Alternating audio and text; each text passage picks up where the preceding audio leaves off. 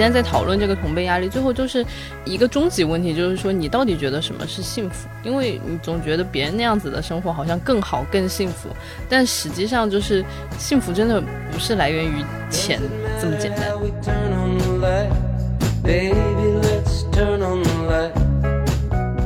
正因为我们的欲望是通过模仿来的如此雷同，我们才变得这么不幸。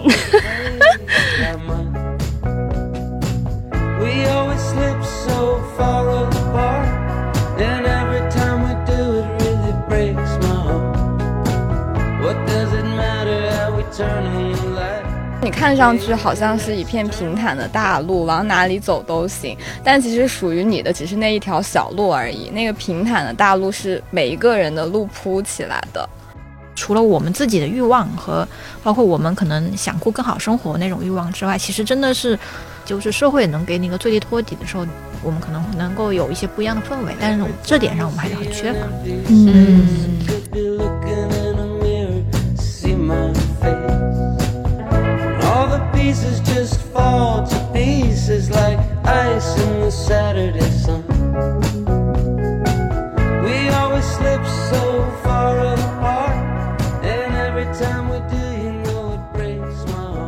大家好，这里是没理想编辑部，我是阿紫，我是小七，我是飞行嘉宾佳俊，我是毛主席。这期就是撒泼打滚的拉非常疲惫的猫爷来录，所以大家且听且珍惜，好吗？不是，真的是撒泼打滚。对对，真的是，就是重点，难道不是我就不适合这个话题吗？就是我不知道，我今天坐在这儿就特别的迷茫，想要听一听大家到底为什么。有这个同辈压力，对，这期要聊同辈压力。坐在这里的猫爷是唯一一个没有的人，一会儿可以给我们进行一波治愈的力量，讲讲他为什么没有。先请有同辈压力的各位讲讲那种感受到同辈压力的时刻吧。我我会不会听你们聊完，然后发现自己同辈压力巨大？原来 原来这就叫同辈压力，也有可能。嗯嗯，小七先说嘛？还是佳俊先说？哎，我想听小七先说嘞。哎，好嘞，也可以，我可以用个轻松点来讲。就是我第一次感受到同辈压力，是我在看电视的时候。就是我小时候看电视，就是电视上都是大人嘛。但是我发现电视上人跟我年纪越来越接近。后来我比他们大的时候，是我第一次感到同辈压力。就是说，哦，原来我这样年纪人都已经上电视了那种感觉。就是我理解了，我理解。就是小时候看那些偶像都是哥哥姐姐，就觉得我长大到那样的时候，我也可以那样子。对，结果你比他们大了之后，发现不是的。对，而且比他们大了，但还没有上过 电视，而且差距好大。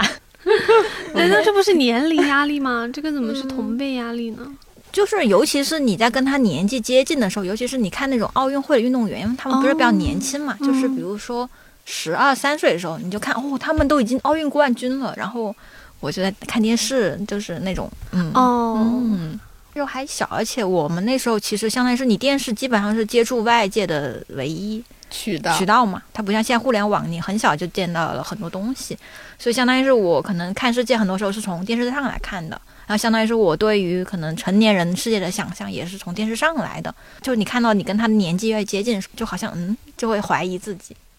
嗯，是这样，好哟，我想听小紫的，等会儿再讲我的。我其实本来没太有这这个同辈压力这件事，是因为我一直觉得我和我身边的朋友不在一个赛道上。就是我小的时候认识的那波朋友，等到大家选分文理的时候，他们就都去学理科了，然后我学文科，不对比了呀。他们考再好，反正跟我也不构成竞争压力。然后到了上大学，我本科是在一个财经学校读中文的，所以就是其实同学们大家都并不打算从事中文的工。作，然后我就是那种少部分可能会从事相关工作的人，因为他们就全部都在上学的时候就去修法律啊、修金融啊，就不想学中文嘛，所以也好像没有什么很大的压力。然后到了研究生学性别研究，同学又都想要去读博，就我的路径和大家一直不一样，所以就没有什么压力。但直到，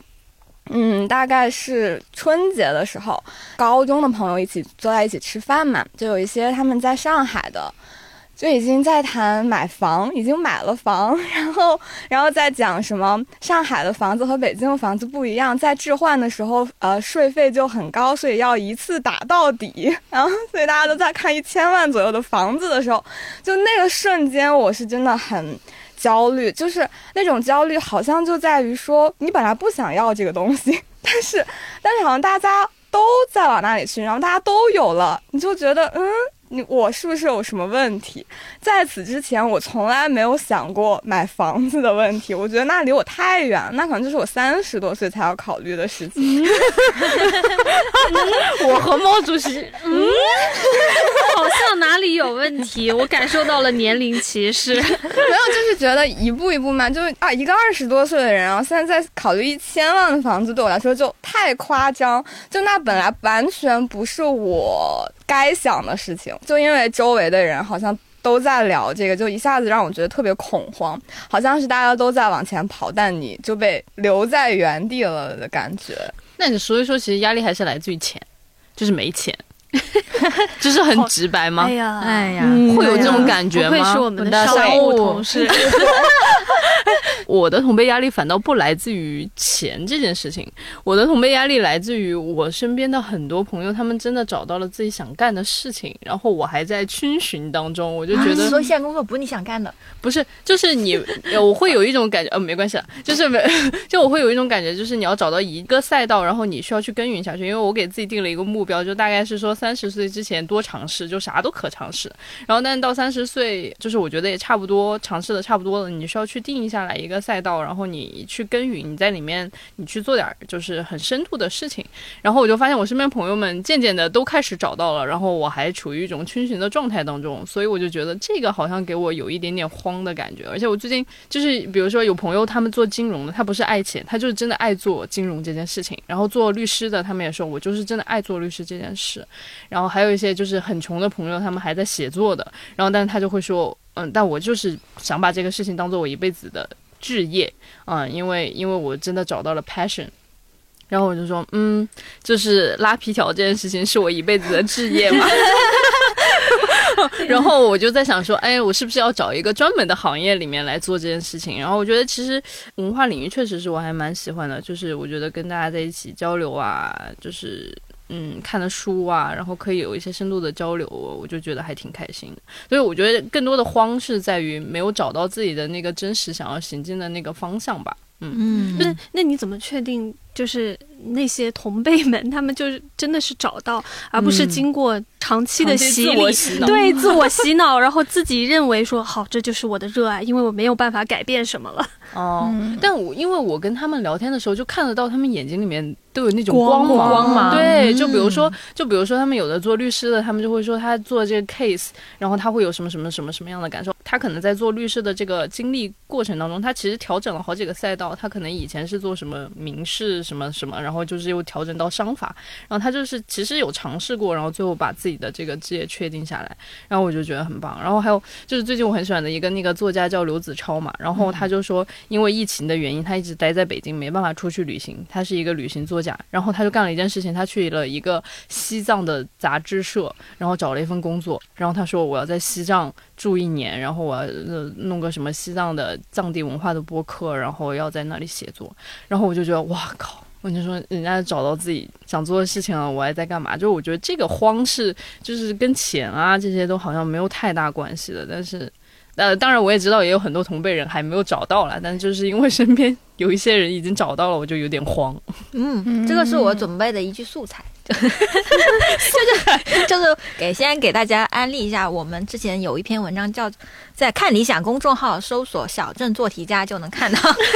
然后就是就我们那采访的那个，他也是经历了他他现在已经基本上是已经和解了自洽的过程。然后他其实，在文章里他有讲，他就说说就是这种别人都有，所以我想要心情，其实他说很大程度上不一定是关于物质的，而是关于志向。嗯，对，所以其实是就同辈压力，有时候真的不只是说我有多少钱的事情，就是就是还是说这种志向，其实对我们来说是很重要的。就有时候我们可能会以为说自己我是看到他们做的到了职位更高，或者说拿到更好的钱。但是嗯很多时候其实可能是，比如说他可能真正在做他想做的事情，而且那个职位给他带来的资源，其实能够支撑他去做更多的事情。你会看到说他的尝试，嗯，我猜可能是这样。还有就是价值感吧，就是你做一件事情，你其实还蛮希望得到反馈的。就我不太羡慕，我说实在话，我身边确实是有那种，比如说现在已经在汇丰银行做到，就是香港汇丰银行做到副总监的同学，然后还有那种大律所，就是年入百万。但他们跟我讲的时候，就是我没有，就是说很羡慕他钱这一部分，但确实很羡慕他，也不是羡慕，就是说确实就是很钦羡，也很为他高兴，他已经找到他自己想做的事情。就是这，然后回过头来想到自己的时候，就有就觉得这种有一点迷茫的感觉。我不解的一点是在于，为什么这个是来自于同辈？这个嗯难道不是来自于你自己吗？就是你自身其实是有一种渴望或者一种欲望，然后你希望去完成，只是你还即使今天没你身边没有人是真的就是都找到了自己的 passion，找到自己的那个热情点，你其实还是会有这种焦虑啊。就我的意思是，我觉得这个不来自于同辈，是嗯可能我们。人生本身就需要面对的一个一个困局，嗯。嗯。对我我插一句啊，嗯。就是我觉得像同辈，可能更多是不是说，因为尤其是同学，你们可能一起一起上学，一起成长，甚至他的成长路径，可能你们互相都是了解的，或者说你会有怀疑说，为什么说我们在同样的时间，就同样类似的经历，同样的可能。呃也许啊，就是比如说在初中或高中的时候资源还差不多的时候，他就能够成长成那个样子，但是我好像就错过很多时间节点，或者说我就没有用好我自己，就是可能会有这样的一种落了差。解，对，就是你可能觉得自己一个人的时候，你会觉得，哎呀，我可以慢慢找，对，结果你看到，嗯，这个找到了，哎，那个也找到了，然后就是来自于这种，嗯。就是可能。嗯，还是有一个这种比较吧，就是，嗯但比如说大家在聊天的时候，就是有朋友会说啊，那个我已经在那个北京哪儿买房了，然后每个月那个月供，就我跟我老婆嗯。两个人是什么每个月月供多少，然后感觉是很稳定，但我就觉得好像，嗯，很多可能性在他眼前都已经被关闭了，就是这种我是没有嗯。很、很新鲜的，但是说实在话，就是比如说新鲜的真的就是可以去很多不同的地方，见到很多不同的人，然后他在做的这份工作也是他喜欢的。嗯，嗯。就是可能在我这种更多的压力不是来自于同辈的人看来，我会觉得说，所谓的同辈压力，其实往往来自于你想要去跟别人比较，对，就是比较这个事情就很容易产生落差。是。所以我的处理方式就是不要去比较，就你一旦有了这种跟他人的比较，你就很容易产生压力啊，因为永远有人比你的资源好，比你的能力强，就是接纳自己。那那句话怎么说来着？接纳自己是个普通人，或者说承认你自己的能力有限，或者承认你自己的资源有限，是一件挺重要的事情。压力这个东西怎么讲呢？我就觉得它是人为，就你自己制造出来的一种情绪上的感知吧。某种程度上来讲，当你跳出来，就是你把自己抽离出来，来看你自己现在的一些焦虑、压力等等，你会怎么去劝这个人？我经常就是用这种方式，就是把自己抽出来想想看，我现在焦虑的这些东西到底值不值得我去焦虑？或者说，假设我好，我现在要对另一个我自己在焦虑的我自己说一句安慰他的话，我会说什么？比如像如果面对同辈压力的时候，刚刚听你们讲，我也觉得会有，比如说我的同龄的我高中同学或怎么样，他会。比如说在家乡，他其实有一份很好的工作，然后呢，他又清闲，然后赚的又多，然后又好像整个，哎呀，整个人的状态也是很享受、很安于自己现在的这个情况的。我不知道这个叫不叫做同来自于同辈的压力啊？我觉得更多的是说，嗯，反正我安慰自己就是每个人都有每个人自己的那个路径。嗯，就如果你在这个路径上一直去看别人在做什么的话，你永远都会痛苦，因为你无论跑到哪一个阶段，你永远都有前面的人。除非你能强大到说我就要做那个世界第一，然后我就有那个能力，我有那个资源，我能做到世界第一。不然的话，你前面永远会有人，或者你身边永远会有跟你同样年龄或者差不多年龄层的人，他们在做一些更强大、更伟大、更什么的事情。嗯就是我感觉这个可能从我比较对不起、比较烦 的角度去想的话，我会觉得说这是一种自己给自己制造的一个不好的一个情绪吧。但是，哎，我我不知道，因为我我自己是觉得说，如果当你能够学会不去跟人比较，或者不去看别人的欲望是什么的时候，会轻松很多。嗯，因为我特别喜欢举那个例子，就是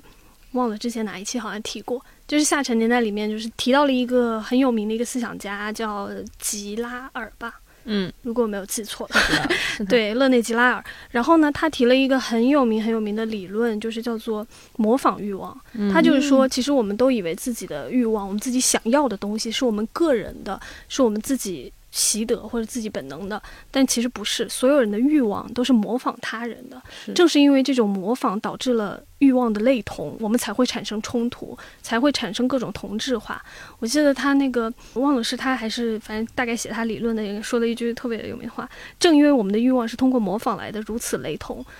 我们才变得这么不幸。对，所以有的时候就是。哎我现在是不是已经总结成词了？就是 是的哎呀，大家 就不要去 看别人，不要比较别人，然后不要那个啥。嗯，这个问题就在于知道道理好像很容易，但是真的做到就很难，对因为你不可能看不到别人。然后我会不知道怎么，就是除了不停跟自己说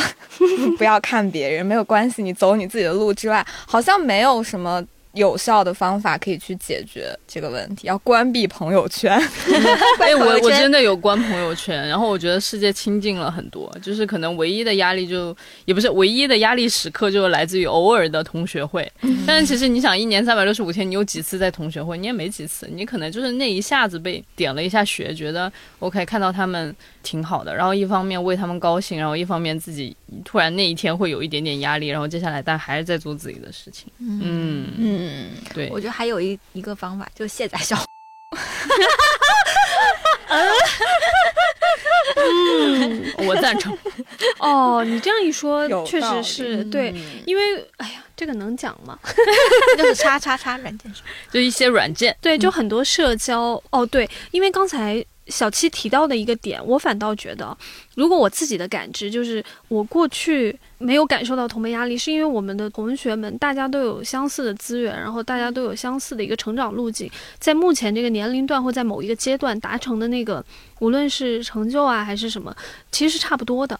反倒我觉得是因为互联网，然后完全让这个整个世界的阶层被拍扁之后，我反倒觉得更容易有压力，因为就是各种社交媒体上面，你会看到很多，无论是你同年龄还是比你年轻人，他在过的那种生活，就是，哎呀，每天就是游玩。然后呢，或者就是因为他有很多不同的样貌嘛，比如说有一些人他可能就是特别有钱，然后我可以每天不工作，然后环游世界，然后住各种各样的好的五星级酒店，然后吃好的东西等等，那种是一种。然后还有的人他就是在他自己的那个所谓的赛道上面，就是有很好的一个成就，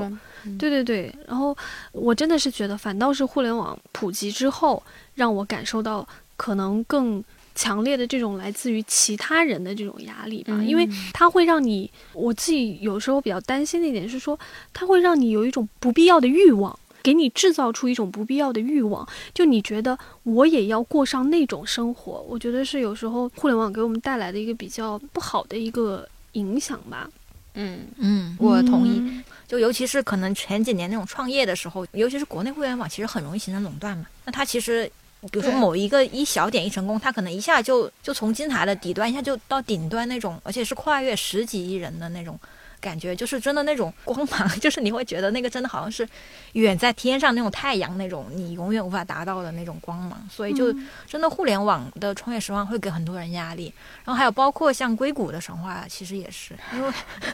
这个压力好远。对啊，我也觉得这个就是不是我是我是反思，就就是我是嗯反思说我的压力来自于哪里，就是我偶尔会有一点点感慨，就说哇，人家二十六岁就做了什么上市公司几百亿身价的 CEO 了，嗯，啊我我就就是是嗯就是真的志向远大，就不然就是电视里的人，就是互联网哇互联网独角话。兽，对我只是反思一下，我没有很就是我还是要为自己找补一下，我没有很想成为，但是你比如说现在再去看那个戴薇的那个呃就是你知道吗？嗯他的嗯啊、起起落落，那你还会感觉到压力吗？对，我现在没有这种压力了，是因为后来我因为这些都是成功大佬嘛，但其实还有很多失败大佬。然后后来我就想通了就是他能够站在那个位置，他一定有很强很强的心理支柱，他可以去孤注一掷去做这种事情。有些甚至是踩在灰色的边缘，在刀口上舔血。就是他如果有那样的心态去投资，就是去做这种事情的话，那他可能是真的是有成功基础，但是我没有，所以我就接受了。有的时候要承认自己，可能我真的嗯就是普普通通、平平凡凡。我呃，我不知道，就是好像是我们教育里面嘛，就经常给我们很爱给我们树榜样，就是好像只有一个模板，一个。范本是对的，是正确的，或者说是成功的，好像从来没有人跟我们就是很坦白的说过说，其实你这样也可以，你在不同的赛道上有你自己的追求，有你自己的热爱也可以。因为我现在想想，感觉我跟那个家俊的心态比较一样的是，我有的时候确实会很羡慕一种人，就是那种人他真的能够沉浸在自己想做的那件事情上，我不考虑太多其他的因素，我甚至可以放弃任何世俗的目光。我从来不期待成为别人眼中的那种成功者，我就是在我自己的这个小小的天地里面，我去感受那种强烈的满足感。我真的我也很羡慕那种。嗯因为最近那个刺杀小说家，就是已经上了那个就是流媒体嘛，然后我又把它再看了一遍，本身还是挺喜欢，当然这个肯定更喜欢那个小说，但同时也很喜欢这部电影吧。我还是觉得就是那个所谓的那个小说家，就是陆空文或者说那个小说里的小说家，就是他给我很大的一个触动，或者说为什么会让我觉得我很喜欢这部片子或这个小说，是因为就是他描述的那个小说家的那个心态和那个情况，我就觉得哇，我就是能真的就是找到一个。自己就是我，就是想要钻进去，我甚至都感觉不到是什么，我热不热爱它，而我就觉得它就是我这辈子的一个想要完成的事情的时候，而且完全不顾什么别人骂他是什么啃老族啊，然后别人说他是什么三十岁了一无所成啊等等，他都不在乎，他就是想要完成那部小说的时候，我那个时候确实是也是感觉到，哇，就是这样才是可能我想，对对对，就是才是想要。就是有的时候，你总会觉得自己来到这世间走一遭，嗯 就是还是想要实现一点什么的。但是嗯现在我感觉很多时候，我们的感觉就是都是被别的东西推着走的。其实你知道你自己到底想要什么吗？这就是我说嗯为什么我不太想去强化这种所谓同辈压力的这个焦虑，是因为又回到那个，就是我们的欲望是模仿而来的。就你不要，如果一直看着别人的想法、别人的成就、别人的欲望，把他的欲望当成自己的欲望，你其实永远在被推着走，然后也很难去找到就是什么叫做我自己真正想要，什么叫做我自己真正热爱呢？反正我一直觉得挺难的。我上周在看那个青年志对吴奇的采访嘛，然后它里面提到了一点是说，有的时候就像我们这种人对生活的很多抱怨，其实更像是一种撒娇，就是我们既想要。做自己想做的事情，去探索自己的生活，同时也不愿意放弃一些什么，比如说现实的稳定也好啊，包括民生也好，这些现实的利益，其实这就会造成是一种矛盾。就比如说，我现在可能从事一个不那么赚钱的行业，但就是即便那个是做的开心的，但有的时候会看看别人啊，一下子年终奖会拿你全年的年薪的时候，也会有一种是选错了路嘛？这个。会不会最后你在你自己的赛道上没有得到什么，然后反而会失去那种安稳生活的这种忧虑？嗯，理解。就前两天就是在一个活动上，就是跟刘青老师就是聊了两句，然后他就在那里说，他说其实现在大家都还是整个环境吧，就给大家说还是都是要不停的赚钱。然后他说其实这个赚钱就是分两个层次，然后一个层次是 be safe，就是呃你赚这个钱你就可以有一个。安全的生活，就是你不会风餐露宿，你不会饿死，对吧？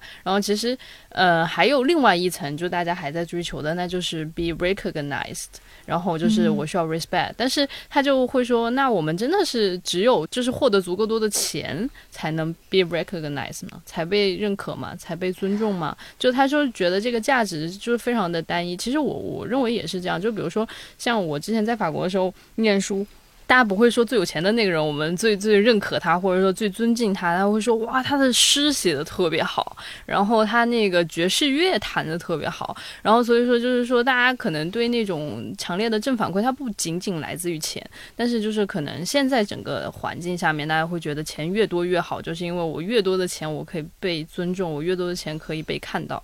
所以说他说其实多元化的存在对于大家来说是很必要的一件事情，嗯。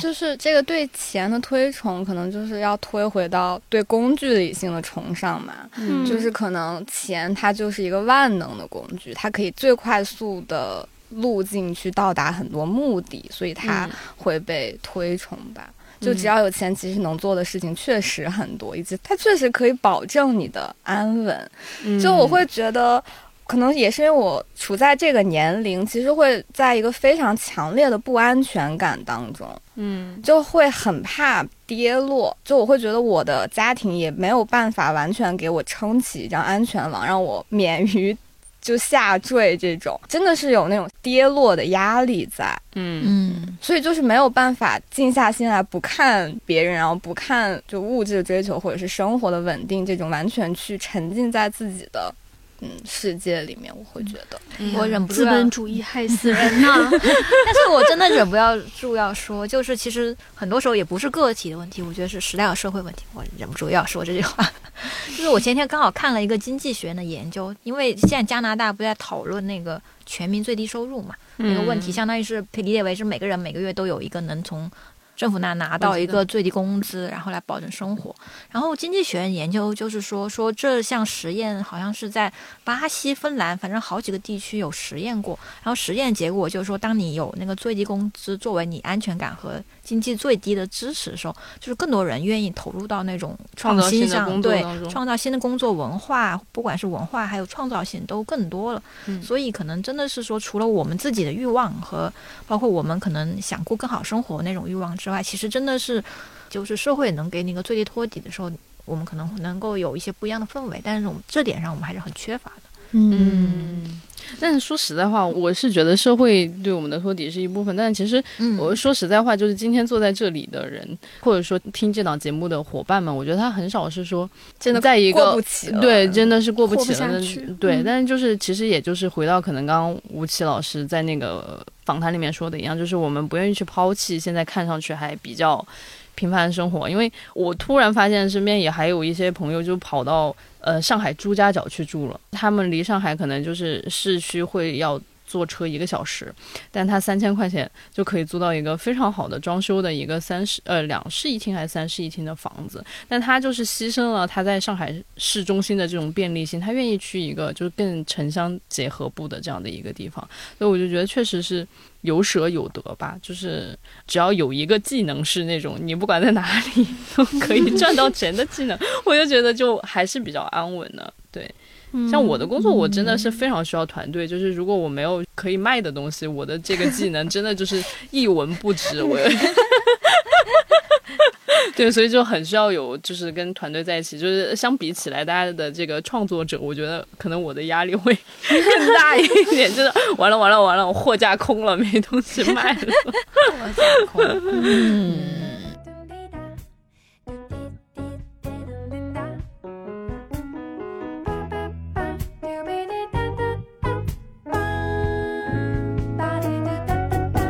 Taking it slow and let the wind play with your hair. Brought the cobwebs from your mind, and they've been keeping you so blind.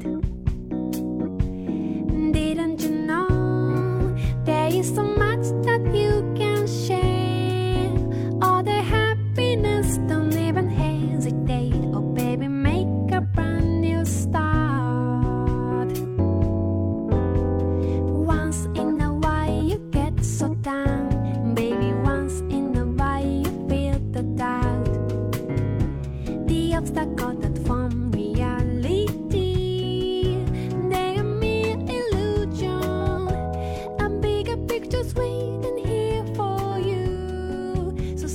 是想问问大家，当你会觉得生活不好的时候，有没有去看看那些过得不如你的人，然后感觉好一些的这种现象？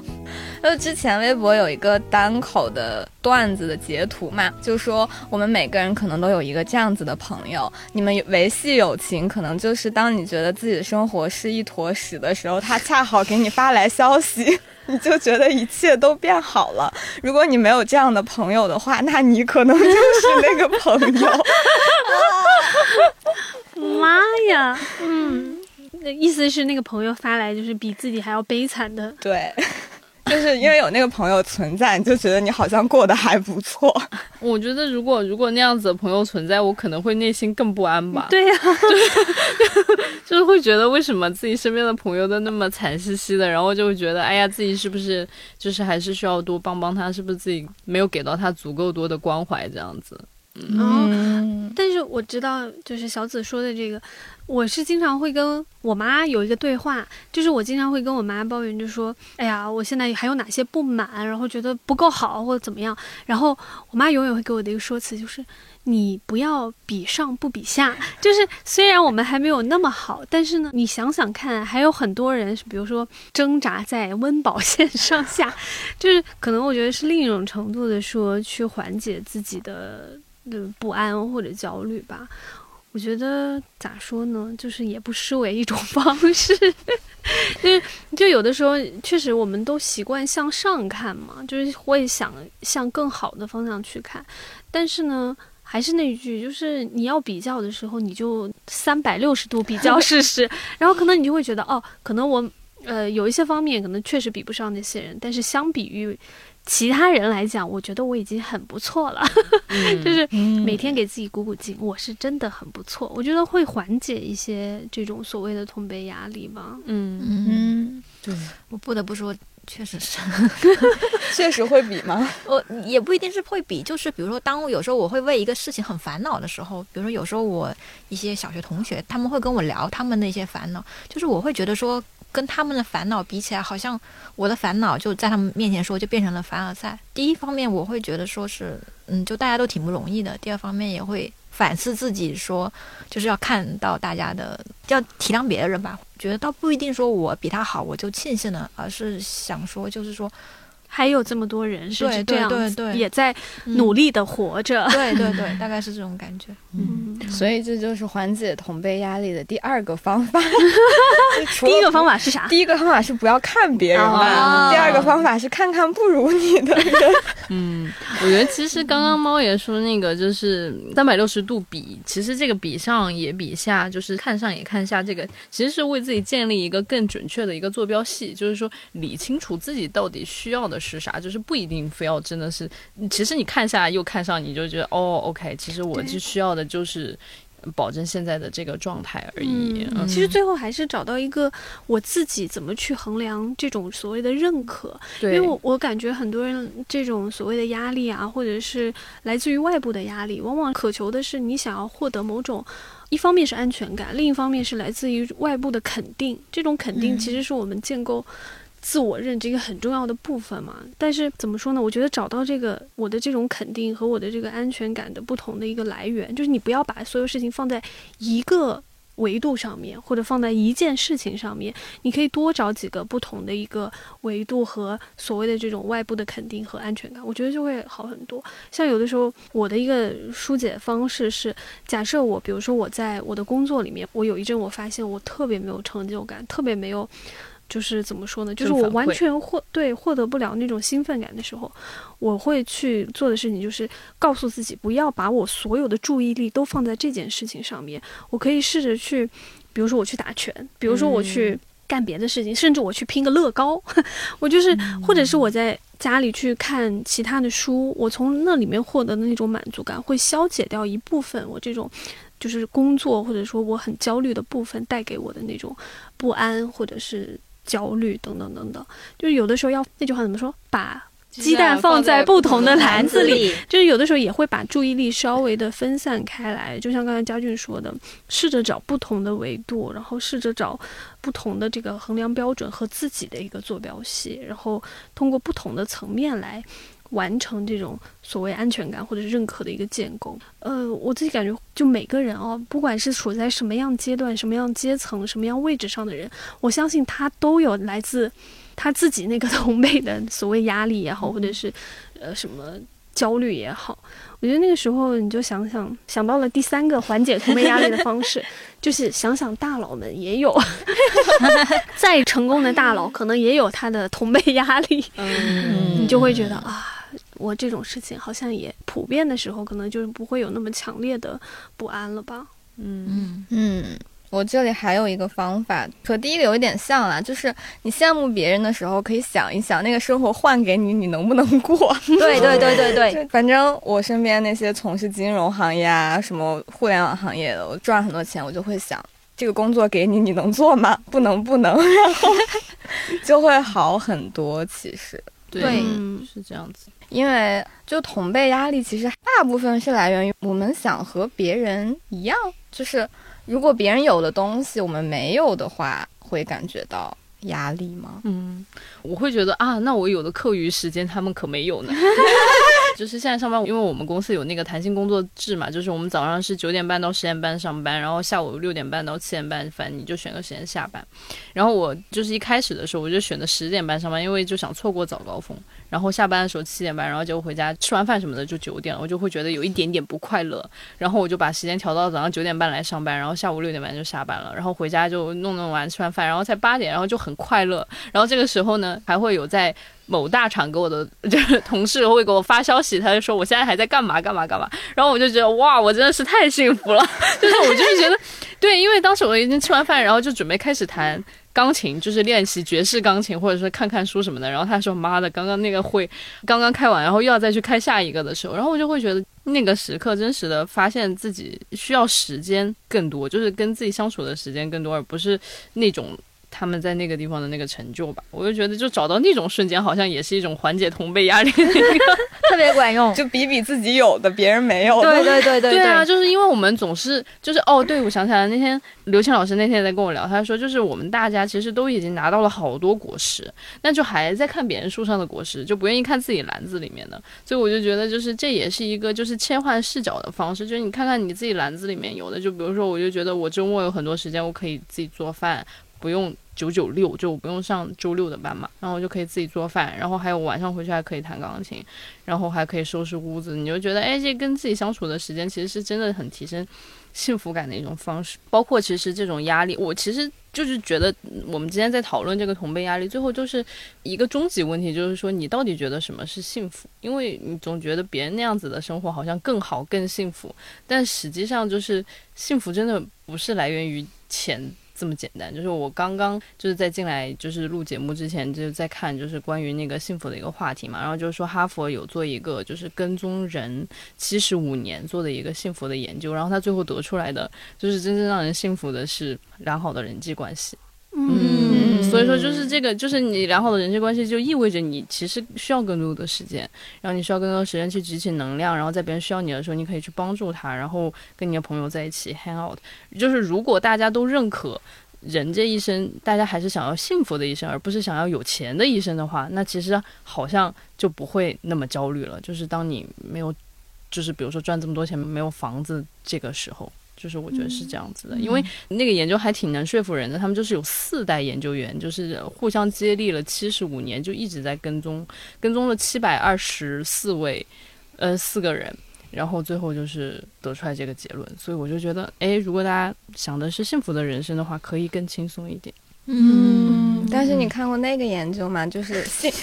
另一个另一个研究来了，幸福感和那个收入是成正比的。哦，嗯看过。对，但是那个前提是因为我们建立在说钱其实能够换到很多我们认为会让我们幸福的东西之上吧。嗯确确实，哎呀，对不起，我又要批判一下资本主义。就是资本主义真的把金钱这个事情变成了一个交换的介质。我们很多所谓的实现啊，就甚至包括人生目的的实现、目标的实现，还有我们想要做的事情的实现，都被转化，被这个金钱。作为一个转化的一个介质建立起来了，所以为什么今天大家好像都很想要有钱，是因为我们很多想要实现的事情，好像只能建立在这种所谓的交换上面，就是就是分工太细之后，你能做的那一块，你能操控的那一块土地已经 越来越小了，然后就变成你想要做别的事情的时候，你必须要通过金钱或者得到那个。对对对，换一个东西，我换到了钱，我再通过钱去换别的东西。嗯，确实是。呃我还记得道长上一次八分在讲，他说你看上去好像你每天没有跟人发生关系，但实际上是千千万万的人在为你提供服务。对对对，然后其实但是那种隐形的服务会让你看不到这个人，你就会觉得你自己活得有点像一个孤岛。但是如果你真的可以重新去建立起来跟那些人的关系，你会感觉还蛮好的。嗯这就是就去菜场买菜的感觉。对对对对对，嗯，就是那种我之前好久没有去菜场买菜，然后突然去了一次，就感觉到了一种快乐。对就是你去买东西，然后会有很频繁的聊天，什么你要买一个瓜，那个摊主会告诉你那瓜老人吃，那不好吃，你吃这个。对，对就是还挺快乐。对，菜市场很能给人这种人与人之间的推荐和这种很多信息。因为它是有真实，我确实是觉得有的时候我们被就是所谓这种信息系统削弱掉的一个部分是，你会削弱掉你感觉人和人真实的那种连接。但是其实这种人和人真实的连接其实特别的重要，就它是你很多情绪和情感的一个来源。就比如说我们现在说同辈压力，假设啊，我特别羡慕我一个跟我差不多年纪，然后他哇现在大厂怎么怎么牛逼的，但是我如果跟他坐下来，我们两个来认真谈的话，你会发现可能那个同辈压力就会被消解很多，因为嗯。他会告诉我他的情感状态，嗯。然后他的一些压力来自于哪里，然后我也会告诉他，我自己感觉这种人和人真实的交流和连接，如果能够产生，其实会对很多情绪化的东西有很好的一个正面的一个影响。好久不见啦，黑月儿是你呀、秋天顶楼时有点凉，你是否感到沮丧？城市天空干净到一粒芝麻都不知去向。哦耶，哦耶耶。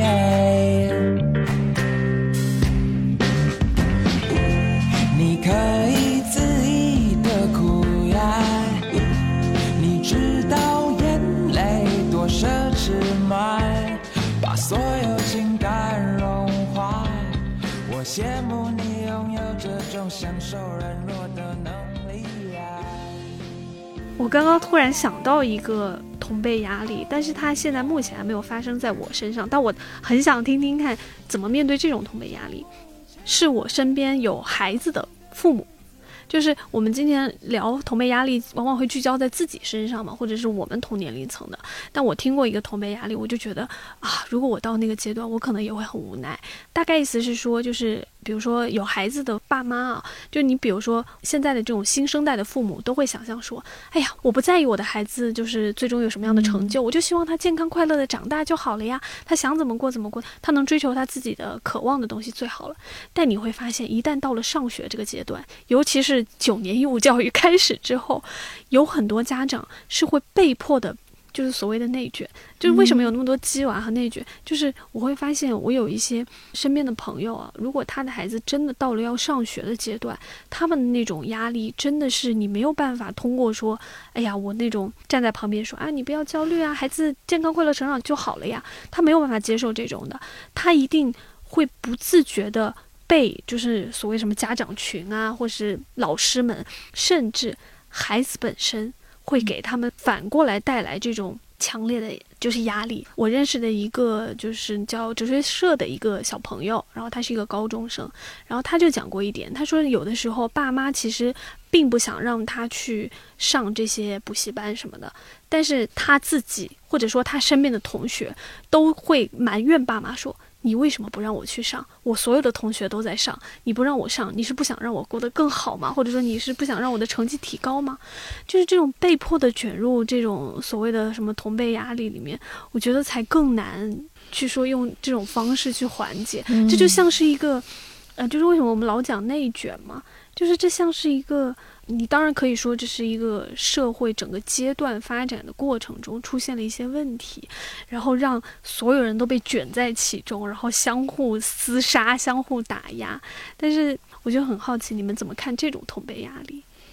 我觉得就是在教育的阶段，确实是很残酷的。就它不是靠你给自己灌鸡汤就可以解决这个问题的，因为确实升学率是固定的嘛。比如说初中升高中，那就只有百分之五十的人能上到高中。所以那个压力太真实了，我觉得没有办法疏解诶，除非你能够给孩子提供一个百分之百安全的物质基础，就是我们家孩子。如果考不上高中，可以把他送去国外读书。我觉得那个可是可以缓解的，就其他我真的想不到一个可以缓解这种焦虑的方式。嗯，我觉得可能也需要父母本身他真的是认同，就是人生的就是世界的参差，就是他就一开始就觉得 OK，我的小孩可以去跟大家一起在那个赛道拼，但是他也可以不用拼。比如说，其实我觉得现在互联网还是赋予了很多人一些机会。就比如说，有的人他的学历可能未必那么高，但是他很擅长做短视频，他就通过这种不断的剖自己的作品，就给做出来了，他就自己跑出来了。如果他的父母足够笃定，他就相信世界有这样的参差，然后他的小孩也可以在这种参差的赛道上跑出来自己，我觉得他才可能摆脱这样子的这种内卷。但是其实很少有人他有那么强的那样的一个自信和就是那么笃定。因为昨天我也看到有一个文章，就是。就是也是讲鸡娃，就是大概就是说，请爸爸妈妈不要再鸡娃小孩子了。然后就是下边就真的很多都是一片骂声。然后骂声的原因就在于，就是说编辑他没有小孩，他不知道这到底有有多难。对，然后我有朋友也是，就是他的小孩就是现在要上小学了，然后他们真的会为学区房就是非常非常的苦恼。我就觉得，哎，这个压力很真实，但我我可能唯一能想到的办法就是，你真的胆子大到你就是可以承受你的小孩不去走那一条路，然后走其他的路，走成的那个结果你都可以承受。但我觉得这个好难，我可以理解那种父母逼小孩就鸡娃这种心态，就确实是像我们之前讨论那个摔跤吧爸爸，嗯，就他也是逼他的孩子，感觉是可以给他的孩子提供多一种选择的。就我现在来激你，就是不停激娃，至少你能考上高中，能考上大学，那你想怎么发展，你可以到大学以后自己去探索。但我不可能因为我想让你快乐成长，就完全剥夺你将来。的选择权吧，嗯，就像我妈经常会跟我说，就是小时候我妈经常跟我的一个说辞就是，你现在是不是觉得很痛苦，觉得我什么都在逼你？她说你长大会感谢我的。虽然嗯，我长大之后也不能说怎么去想这件事情吧，但是确实我不会怪她，就是当年特别压抑的生活的那种情况下，我确实是你没法怪她，因为我觉得像父母也好，或是学生也好，说白了，他们都是被迫卷入到这场。漩涡里面，然后内卷也好啊，或者是这种所谓的彼此家长之间，然后学生之间的这种彼此的一个压力所在，我真的觉得最大的问题还是我们的赛道太窄了。嗯，就是所有的赛道好像只有那么一两条出路。你比如说高考，它本身就是一个很窄的赛道了。然后，那反正在这个过程中，比如说我们看理想经常被批判说，你们好像所有事情都在怪社会，但确实这就是一个。因为有这样大的一个环境、大的一个社会问题的一个存在，才会让我们没有办法去解决很多事情。我也经常想想说，希望有人能提出告诉我。到底解决方案是什么？那你会发现，当它变成一个系统化的问题的时候，要不就是大家一起 携手，然后要不就是……但你会发现，今天在这么割裂、这么撕裂的一个情况下，没有人愿意让渡自己的权利。不能说没有吧，就相对来讲，很少有人愿意为了共同的利益去牺牲我自己的一个利益。就是总会在想说，那你为什么不做？为什么要我做？那你既然想要大家一起改变，好，我们说九九六，就是因为九九六它其实是一个我们自己共同怎么说创造出来的一个结果嘛。好，你今天不想要九九六，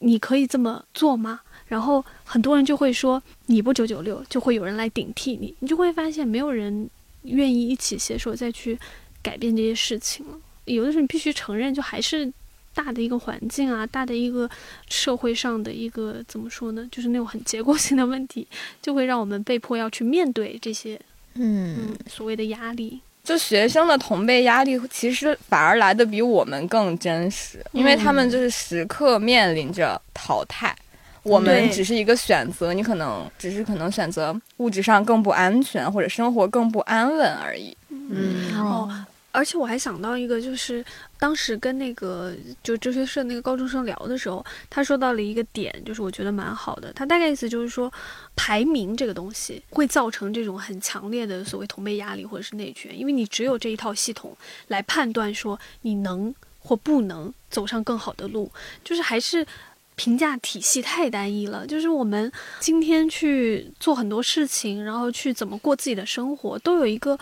就是非常窄的一个评判体系，会让你觉得说我只能走这一条路。那越来越多的人都涌向这一个赛道的时候，你当然会有同辈压力啊，就是你根本没有办法自己说啊，我不去在意其他人，因为你被迫的卷在这个排名系统里面，你就是跟人家是竞争者，你就是跟人家是在同一个赛道上去争的，你怎么可能没有没有所谓的这种同辈压力呢？我觉得这个排名系统确实也是一个非常重要的一个因素吧。就如果我们在谈这种所谓的同辈压力的时候，因为我们的教育好像从小就是鼓励大家去彼此之间竞争，就是好像你不在这个上面去彼此竞争的话，你就没有出路了。嗯，我就亲身经历，然后后来我的选择就退出这个赛道。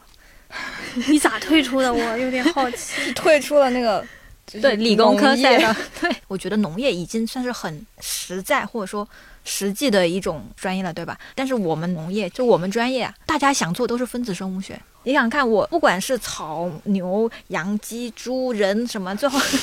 最后全部都要到分子生物学。就大家一定要去做基因，要去做什么分子生物什么更高端的研究，就是一定要去发 Nature Science，要去发更高的分数，影响因子那种文章，就是想要做到那个，就只有去发这种文章。就他们就想在实验室里工作，就想去读硕士、博士，然后我要去留校，或者说我要去做研究。七八十同学都是这种想法，嗯所以当时我其实自己是很痛苦的，所以我后来确实是退出这种竞争，就是因为我来现在看你想 做新媒体，包括我大学的时候，后来看了很多闲书，然后还有包括我毕业之后我就做了一些那种动物保护 NGO 嘛，后来我就到做新媒体，但是我现在回看我过去的经历，我有时候不会觉得说我过去是在浪费时间，就是。它真的有点像一种怎么说呢？无用之用，就是有点像放晴公园。就是我们有一个播客节目叫《放晴公园》，每天给您播出一条治愈的小消息。前段时间吧，他就有一个，他就说说很多那种灵光思想是在摸鱼的时候出来的。这个让我想到，就我们自己的行为真的会很容易被周围的人影响。可能工作了会好一些，但是上学的时候住宿舍就很难不被影响。对，因为我自己身边也是作为一个财经学校的人，大家每个人不修一个双学位啊，简直就不好意思 出门。就这种时候，你就会觉得，哎，是你太懒惰了吗？就像上期节目嘉瑞说的，嗯，嗯，这就是动物群居之后，我们要不要？你要不要小七要不要研究一下啊？群居动物为什么会有雷同的行为？就还是那个嘛，就是有的时候其实是因为怎么说呢？就是其实有的时候我们可能真的不知道自己到底要什么，然后我们的目的、我们的目标还有我们的欲望都是看着别人获取来的。可能在你你看得见的身边，就像你说，比如说我今天想要成为一个什么样的人，真的是因为我自己 想要成为那样的人了？可能不是，就是这种各种各样的一个模仿和看到别人在做这个，我觉得是一条安全的路，或者是一条能给我更好生活的路，嗯我就会去选。就是小七刚才说的那个，大部分的同学都在做这样的事情，比如说什么发 paper 啊，然后。去研究什么分子生物学啊等等，你也说了嘛，他不是自己喜欢。我觉得就跟现在社会上很多人说，我要去大厂，我要去互联网公司，或者我要去什么什么什么样的公司，然后同时我也看不起其他的一些行业或者是很传统的行业，我觉得是一致的。而且主要就是许多人不知道自己喜欢什么，就并没有一个说我以喜欢到非得去做的事情啦。对，我认识的大部分人都没有，其实嗯真正能找到的是少数。我我也觉得是，所以你也不用太焦虑。对，大家都一样。大家都一样。真的挺、嗯挺，我觉得挺难，而且有很多时候，所谓找到自己热爱事情，反正我的心态是觉得说，我在这个上面走了太久了，我要说服自己，我就是热爱它，我才走下去。但如果我真的去内心质问说，你真的是热爱它吗？我其实也会怀疑的。就可能我现在做这份工作，我我其实大部分时候是觉得说，OK，我还是挺满意的，就我喜欢做内容，然后我想要把好的内容带给更多人，我可能是这样想的。但是当我一个人在家里的时候，想我今天做这些内容到底有什么意义？我到底带给了人家什么？时候，其实我也有怀疑，而且我会想说，我是不是真的爱这个东西？就是我感觉今天，嗯，从外部环境来讲，会给你一种感受啊，就是其实你的很多改变的路径已经慢慢的就是消失了，或者被堵死了。然后确实就是大环境没有给我那种说像小时候我们笃信的那种，只要我拼搏，只要我努力，我就能改变世界。你就会发现你在适应世界，或者说世界在改变你。说回来，就是还想说一点是，有的时候在一定程度上的宿命论，可能也会缓解同辈压力吧。我记得之前好像看到过高晓松说的一句话吧，他说：“你看上去好像是一片平坦的大路，往哪里走都行，但其实属于你的只是那一条小路而已。那个平坦的大路是每一个人的路铺起来的。”哦，我觉得那句话真的很缓解我的焦虑。嗯做好当下的事情就好了，他是对这个。对对对，OK，就不要去看别人的路，这样。你看，说到底最后还是说，哎呀，不不要看看别人的的，路，不要去比较。就也没办法了，就是有感到焦虑的时候，就跟自己说一说这样这些话吧。但是其实也原谅那个会觉得焦虑的自己啦。大家都会有焦虑的，除了像猫爷这种，就是 让别人觉得压力的人，不喜欢感到压力。我今天不是袒露了很多我的 压力吗？对就只是可能我不把它理解为所谓的同辈压力，就我是那种就是尽量不去看别人到底怎么样，而是看我自己在我自己的这个哎呀跑道上面，我到底跑到哪儿了。然后我觉得这样会减轻自己的压力，因为我觉得有时候很多所谓的这种，比如说压力啊，或者是什么负面的情绪、焦虑的情绪，是按我的话说，就是恐惧不必要的恐惧，然后可能就容易给自己带来一些不好的、一些负面的一些怎么说暗示或怎么样。然后我就是尽量的排除掉这些。好像是谁说过，就是有的时候可能缓解焦虑或缓解这种恐惧的一个方式是。哎呀，反正那个有点像活在当下的意思，就是说你只专注于自己现在在做的事情，然后不去考虑那个结果，不去考虑后果，对结果和后果不要有期待的时候，你会发现其实你会轻松很多，大概就这个意思。嗯就是你一旦有期待，就会容易产生偏差和落差。嗯但如果你没有那么高的一个期待，甚至没有期待，可能就还好。前段时间过年假期的时候，我已经放假在家躺着了。然后我有一些已经做到宣传总监的朋友还在那里焦虑，说过年的一些事情还在加班。然后我那时候确实是挺不焦虑的，就虽然他的年终奖可能是我一年的工资。哎，我这个觉得好像是我的工作布置的不够，可能是我要怀疑一下我自己。完了完了完了完了完了完了，我挺焦虑的。但我发现了工作不饱和的这个情况。